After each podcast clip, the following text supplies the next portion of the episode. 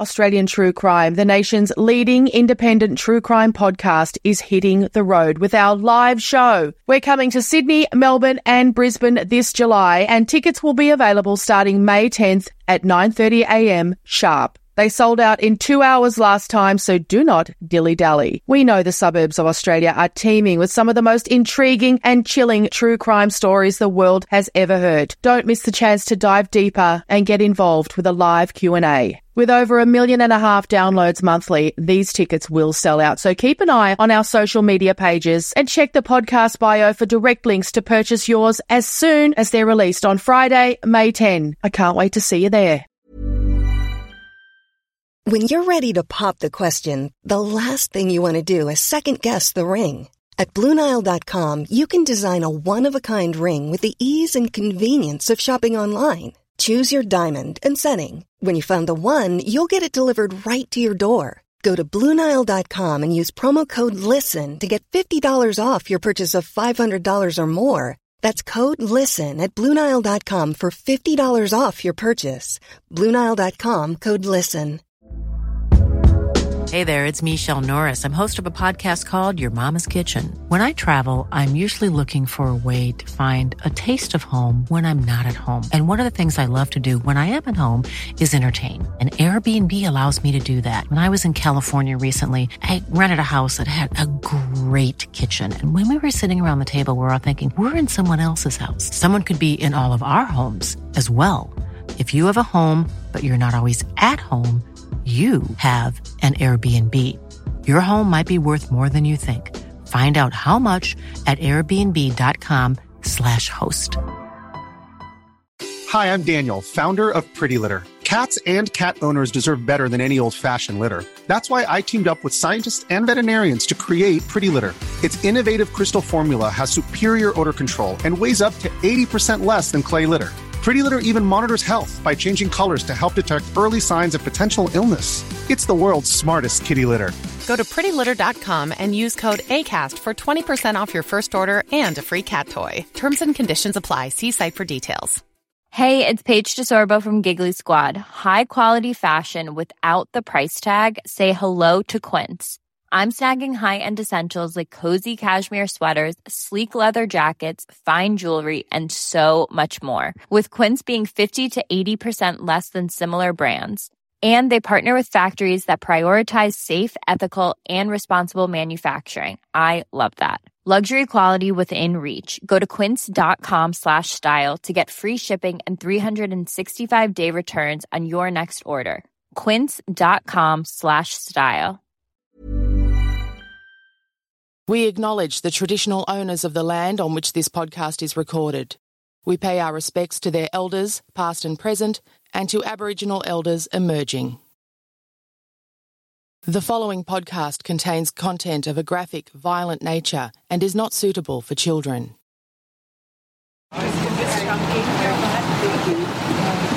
Good day. It's great sentencing. It's what we hoped for. Were you pleased with the outcome? Yes, I was. What does 26 years mean to you? The time doesn't mean anything, really. He'll never bring Rick back to us. But it's a good time. Thank you. Do you feel justice has been served? Yes, I do. Thank you.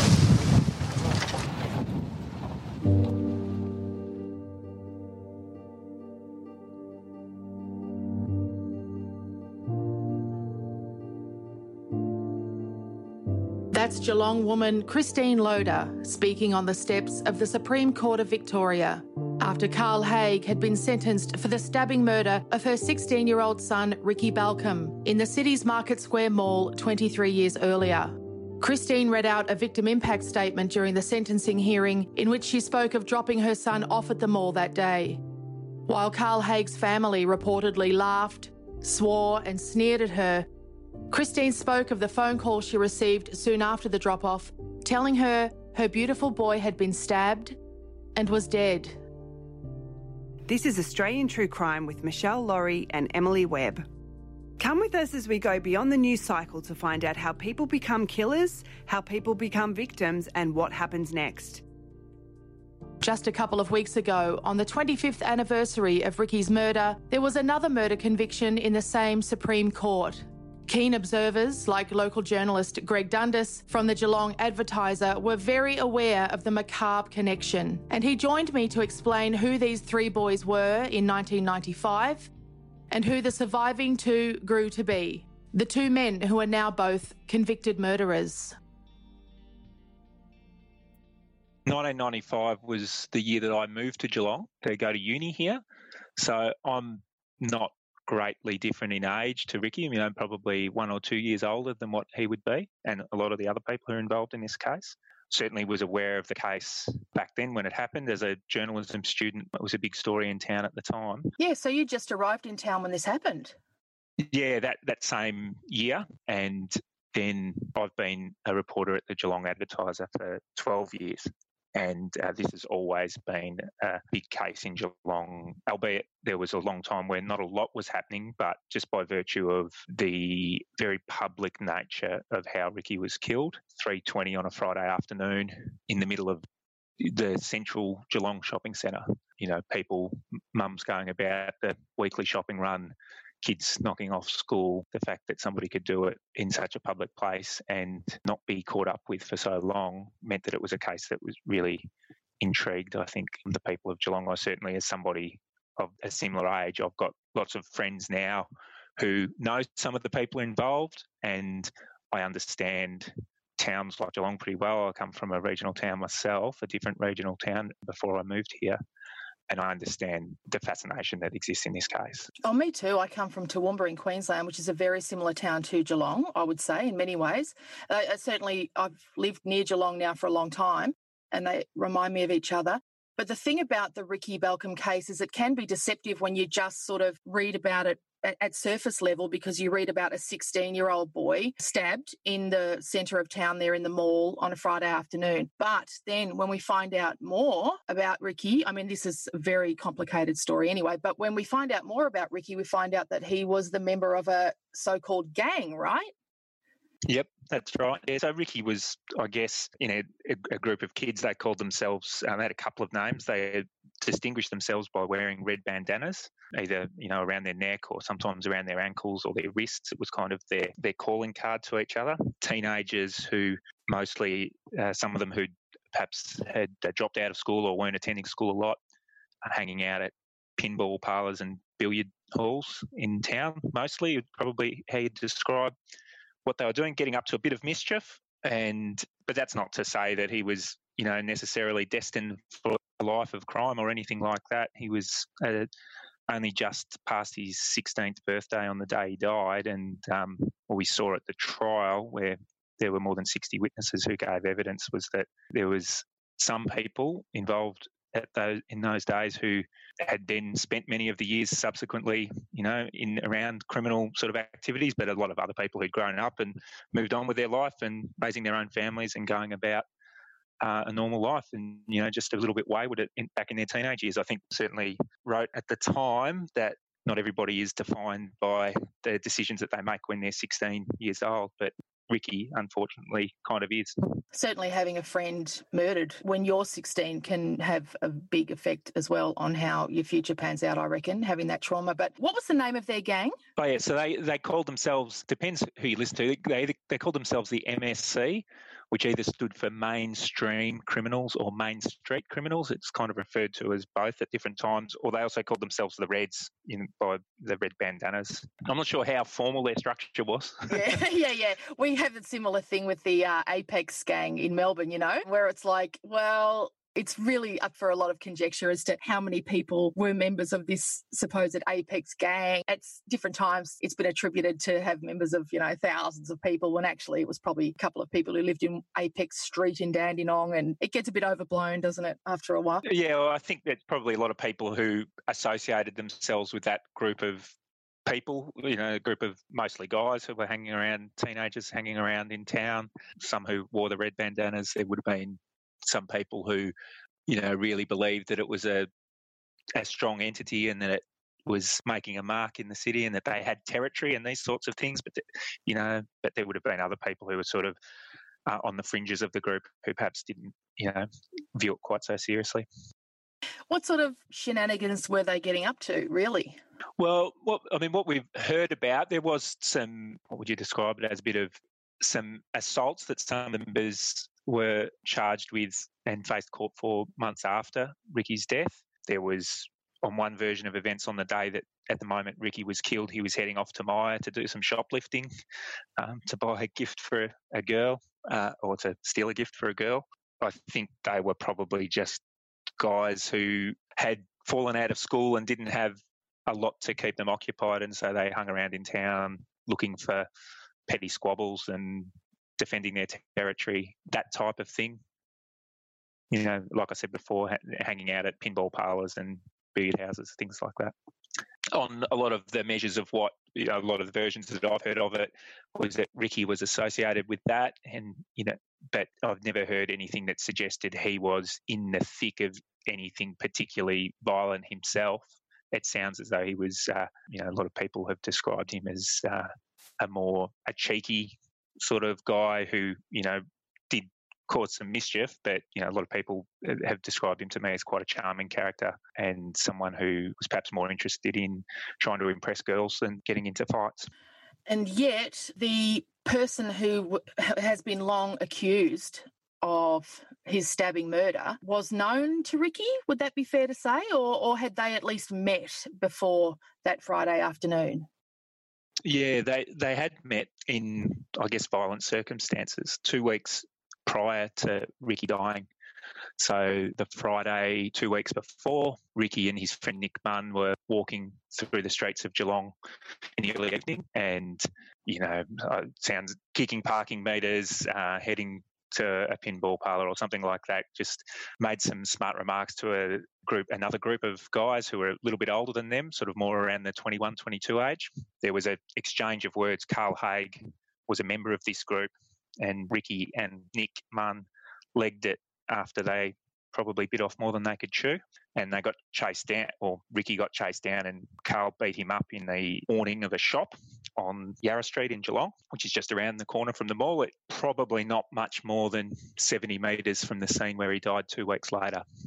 And so what happened from there is that Ricky, after copping a bit of a beating from this older fella, mouthed off, said, "You know, um, you guys are, you'll get yours."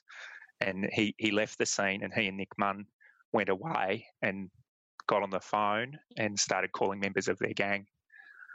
The members of their gang then all congregated in town with a series of weapons, uh, a small axe, a machete, different types of menacing tools. They tooled up, as uh, some people would say, and they went searching for these guys who'd beaten up Ricky earlier in the day. Ricky, from what we heard at the trial, was quite scared and wasn't part of the subsequent incident that happened. But his mates then found these guys, Carl Haig and uh, some of his friends, hanging out near a billiard hall. They were in a brown Kingswood, and the younger teenagers, the red bandana gang, approached the car and started attacking at the car with their weapons. Um, I think pool, cue, pool cues as well. The driver's side window was smashed in, and one of the weapons was left in the vehicle. And Carl Haig drove that vehicle off from the scene before sort of driving, doing a U turn, coming back and driving at them, and they sort of scurried out of the way. And the allegation beyond that is that when Ricky was killed two weeks later, that was in revenge for that attack on the vehicle.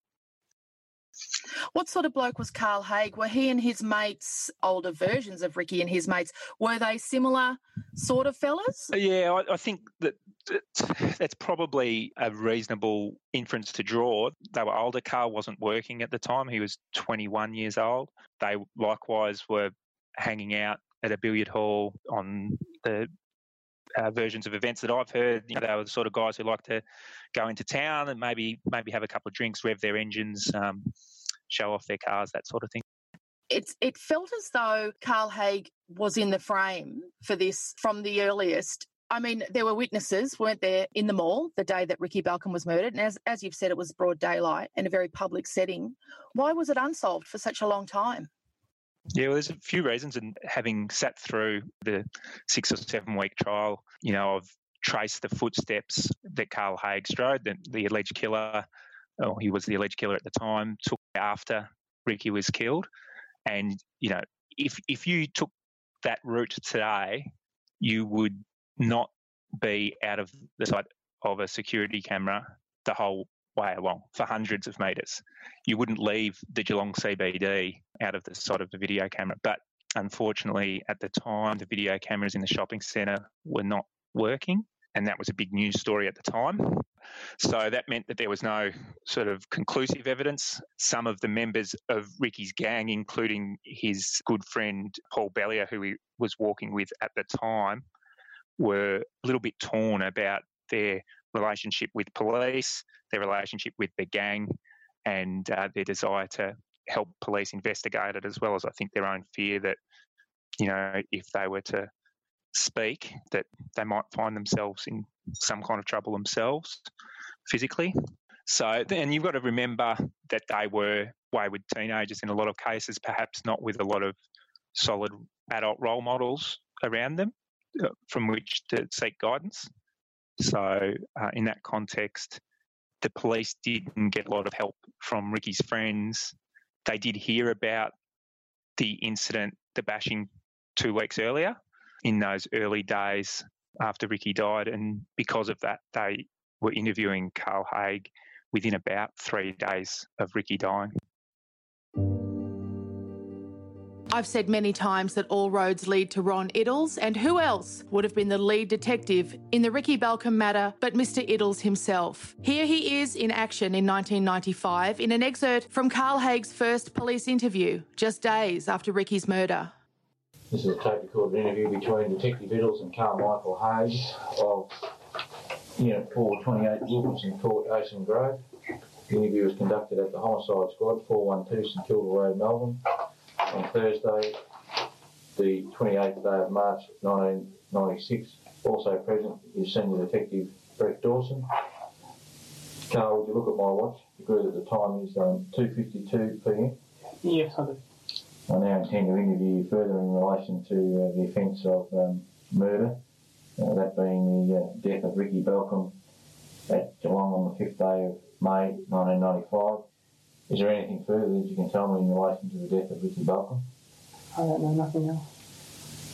Well, what I'll do is uh, the investigation will uh, continue. I thank you for your assistance. Yes, if I hear any information, I'll be first to let you know, Mr. Iddles. I'm just sick of it myself.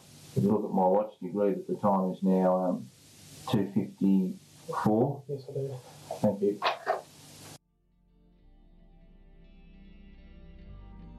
Our patrons can see a video of that entire interview on our page. Thank you to Karina B, Jessica Berry, Courtney Moyler, Christopher Morgan, Georgina Goddard, Karen Bailey, and Carrie Munchenberg for your support. Flexibility is great. That's why there's yoga. Flexibility for your insurance coverage is great too. That's why there's United Healthcare Insurance Plans.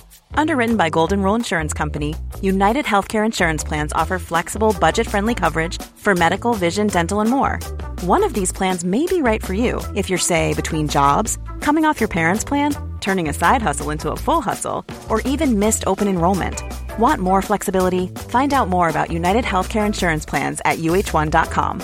Planning for your next trip? Elevate your travel style with Quince. Quince has all the jet setting essentials you'll want for your next getaway, like European linen, premium luggage options, buttery soft Italian leather bags, and so much more. And it's all priced at 50 to 80% less than similar brands. Plus, Quince only works with factories that use safe and ethical manufacturing practices. Pack your bags with high-quality essentials you'll be wearing for vacations to come with Quince. Go to quince.com slash trip for free shipping and 365-day returns. Hey there, it's Michele Norris. I'm host of a podcast called Your Mama's Kitchen. When I travel, I'm usually looking for a way to find a taste of home when I'm not at home. And one of the things I love to do when I am at home is entertain. And Airbnb allows me to do that. When I was in California recently, I rented a house that had a great kitchen. And when we were sitting around the table, we we're all thinking, we're in someone else's house. Someone could be in all of our homes as well. If you have a home, but you're not always at home, you have an Airbnb. Your home might be worth more than you think. Find out how much at airbnb.com slash host. Coming up on Australian True Crime, we'll get to the other convicted murderer in this story. But first, you've just heard a snippet of Carl Haig's first police interview recorded with homicide detective Ron Iddles. In 1995, just days after Haig stabbed 16 year old Ricky Balcombe to death in broad daylight in the Market Square Mall in Geelong. That was 25 years ago now, and it took 23 years to convict Haig of the crime. I asked Geelong journalist Greg Dundas why it took so long and if Haig had ever come close to conviction before that. Yeah, so he, he denied it in those early days afterwards. He, he denied it for for 20 plus years. He denied it at the trial as well. But he was charged around a year after Ricky died, a little bit more than a year, maybe 18 months after Ricky died, and he was due to face a trial early in 1998. But a couple of police got a couple of problems with the case, including Paul Bellier's reluctance. And Paul was the key witness because he was standing alongside Ricky when the killer approached. And because he had some mental health issues, really struck with anxiety and I guess what we would now say was post traumatic stress, Paul became an unwilling witness. And on the back of almost exclusively on the back of that, it was they were unable to take the matter to trial. So Carl was let out back in 1998 and then spent most of the next 20 years living in Geelong with this reputation of being the man who was once charged of killing Ricky Balcombe. And how was he living with that reputation from your perspective? I mean, to me, it seems odd that so many people involved stayed in Geelong. It's a small town. Did he seem to revel in that reputation or was he upset about having that reputation? Well, he did have some criminal matters that occurred from time to time. And of course, those criminal matters to us at the Geelong Advertiser would always be of extreme interest given that profile that he had. And at that time, you were able to report the fact that he was the man once accused of doing that to Ricky because he wasn't facing that charge at the time. So it dogged him in that sense. You could perhaps assume that a guy who uh, fancied himself as a bit of a tough guy might have, in some instances, revelled in that reputation. He did break his silence to us many years later after the case was reopened by the homicide squad and featured on a TV program called Million Dollar Cold Case. And so he, he got in touch with the newspaper and spoke to us at the time, I guess, in an effort to protest his innocence. And what did he say then about the life that he had been leading?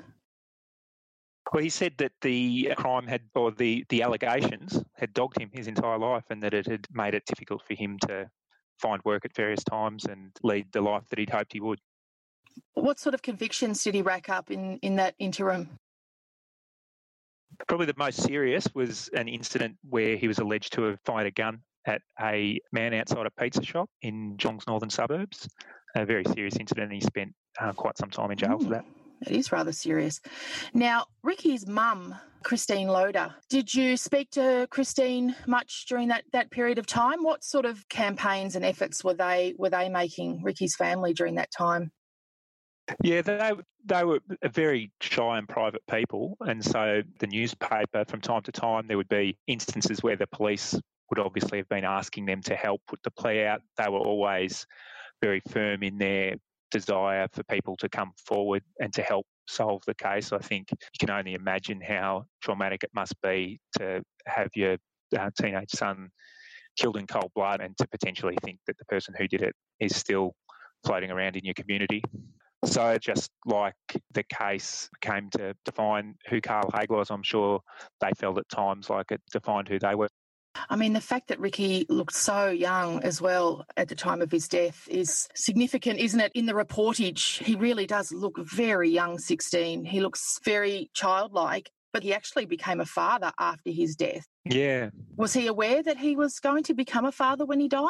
I understand he was. Uh, he was aware of that. It was something that certainly we had never been aware of all the time that we'd been reporting it until it came up at the trial in 2018 it always strikes me as intense is the word I want to use that people still live in small communities. I believe that the the child in question who is now an adult still lives in Geelong. Ricky's family, parents and siblings still live in Geelong. A lot of the friends from back in the day still live in Geelong, and the person everyone thought was the perpetrator still lived in Geelong. It's, still, I mean, it's the sort of town you're running into people all the time. Everybody knows everybody. You're seeing people drive around. You're seeing them at the lights. That's so intense. Yeah, it must be. I can't imagine what it's yeah. like to be thrust into that situation. I would think, in, if it were myself, that if I was on either side of it, I would probably move away. But I guess if Geelong is your place, just like anywhere else, then you know if it's where all your family and friends are, that's very hard to do. Ricky's mate Nick Munn, good mate of his back in the day. They were the same age. They were get, kicking around together in the gang. Yep.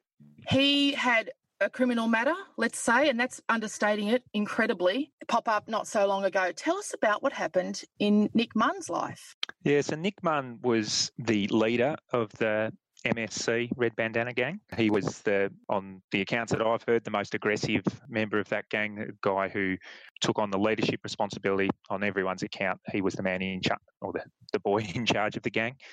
He was also the person who was very firm about the fact that their gang members should not cooperate with police in the days and months after Ricky died. So he was uh, very resolute on that fact. And I know hearing from various people at the trial that some people felt quite intimidated by him and their decision not to be as cooperative as they could have with police, not to give as much information as they could, has to be seen in light of the fact they might have been a little bit spooked of Nick Munn. Mm, with good reason, I think it turns out. Yeah, so Nick Munn, uh, in a really fascinating series of developments. He was shaping up as somebody that we were waiting to hear from at the trial. I guess shaped as quite a uh, mysterious figure as the trial unfolded over the six or seven weeks. The jury didn't hear this, but as a reporter sitting in court before proceedings start, I would hear about the uh, police and the OPP's efforts to try and find Nick Munn. And they were unable to find him. He had been served with his subpoena to appear at the trial, but kind of went underground and he couldn't be found. And then on the day that the jury was discharged to go and do their deliberations, it emerged that uh, Nick Munn had been charged with a murder in Geelong. He was in hiding. He'd stayed in Geelong, again, very similar to what you were describing earlier mm. in terms of these people not getting away. Now, here's a guy who was trying to escape appearing at the trial, but he stayed in Geelong. He was uh, living with a, an old friend of his who he'd reacquainted with called Jason Fry at a sort of converted warehouse in uh, North Shore as the trial was wrapping up and police still trying to find Nick Munn to bring him to the trial. We learned later on that Nick had uh, killed his housemate, Jason Fry, with a claw hammer. Jason Fry was a fairly well known gambling addict and drug user. And apparently Nick Munn, well, well, someone was on their way over there to evict them, weren't they? That's right. Yeah. So Nick had only been living there for a few weeks, and um, almost, you know, exclusively for the reason that he was trying to avoid police detection and appearing at um, Ricky's cold case or Carl Haig's cold case trial. Yes, and they were going to be, or Jason was going to be evicted from the property that afternoon and Nick had given Jason some money and believed it had been frittered away, and can only assume that he felt quite aggrieved that his money had been squandered and that he was going to be out of this property that had given him safe haven for a few weeks. Um, oh, so Nick Nick had given him rent money. I guess I'm assuming Nick thought his money had gone on rent, and then found out the hard way that it hadn't. Yeah, we're we're talking about one or two thousand dollars. You know, in the scope of somebody's life, it's a it's a small amount of money, isn't it? Seems like a small amount of money to kill somebody, and yet Nick Munn in this moment is a very desperate man, and he's been let down very badly. And I guess he's trusted a, mate who he knew was a gambling addict, and I suppose this bloke has made him a thousand promises, and then I'm not defending Nick, by the way. I know this sounds crazy, but I can sort of feel. You're trying to understand. Yeah, I can sort of feel the desperation in both of these men. These are desperate characters, hey? Well, yeah, perhaps so, I suppose. Nick claimed at his own trial that Jason Fry came at him first, but his account of that was pretty quickly dismissed and seemed pretty implausible. It was a very brutal and heartless killing, and then his conduct in the hours and days afterwards were particularly cold. Jason Fry, who was a father of three, it must be remembered as well, had children of his own that weren't living. He wasn't living with those children, but you know, it must be incredibly traumatic for them to have heard what happened to their dad. Jason Fry had what was described at court as up to 13 blows to the head, potentially from this claw hammer. Nick said that he only delivered a couple of those blows in self defence and that the other injuries were sustained after he'd killed him and while he was loading his body in the car. He drove around Geelong in the days afterwards doing errands and uh, trying to sell some of Jason's possessions with other people in the vehicle at times with that body in the boot of the car. Whereas, you know, obviously very different trials, but where it's at Carl Haig's trial, the jury deliberated for over a week before reaching their decision. At Nick Munn's trial, they took an hour. Oh. So if it wasn't Nick Munn's testimony, what was it that changed things for Carl Haig after all this time? the case was reopened. There'd been a $50,000 reward for information to help find Ricky's killer around since 1995. That had been in existence. But in 2017, the police got that reward up to $1 million. And that million dollars was aired as part of a program on Channel 7 called Million Dollar Cold Case. So that was a sign clearly that the homicide squad were getting uh, not to suggest that they weren't serious about it, but getting particularly serious about that case again.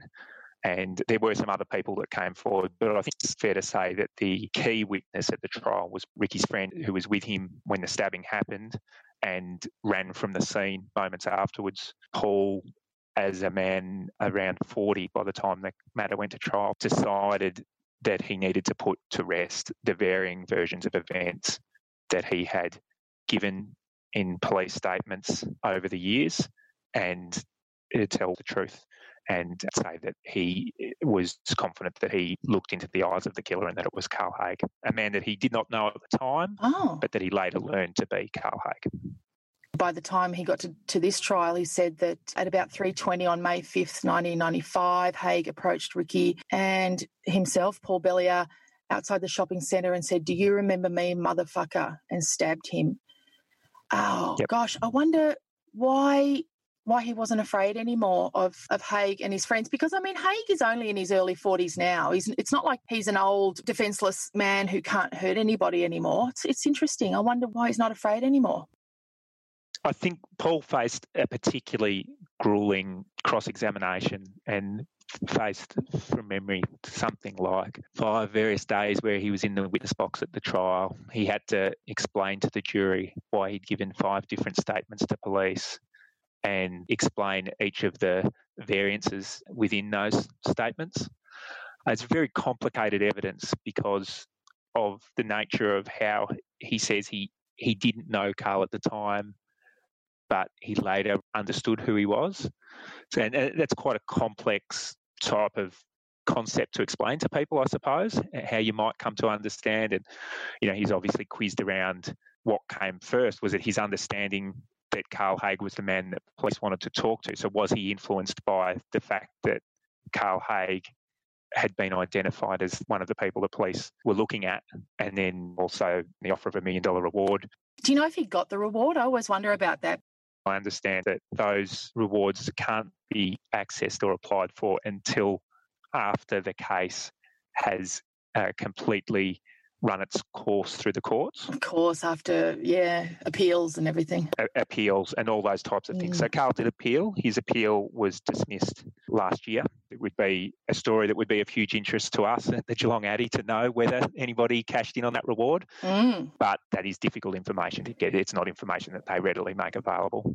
I bet. Justice Lex Lasry presided over the case, and, and he said in his summing up that he thought that Haig's rehabilitative prospects were guarded at best. What sentence did he give Carl Haig? He got a 26 year sentence. Mm. So he, well, that's that's a maximum term. It's a fair old stretch at, his age, in your sort of early 40s. That's a fair old stretch. For sure. So he he gets the benefit of the time that he served back in 1997 when he was oh. arrested and charged, and of course the time that he spent after his arrest in more modern times prior to the trial as well. So that all sort of gets taken off. mm-hmm. but it, he will be well into his 60s before he is uh, released back into the community.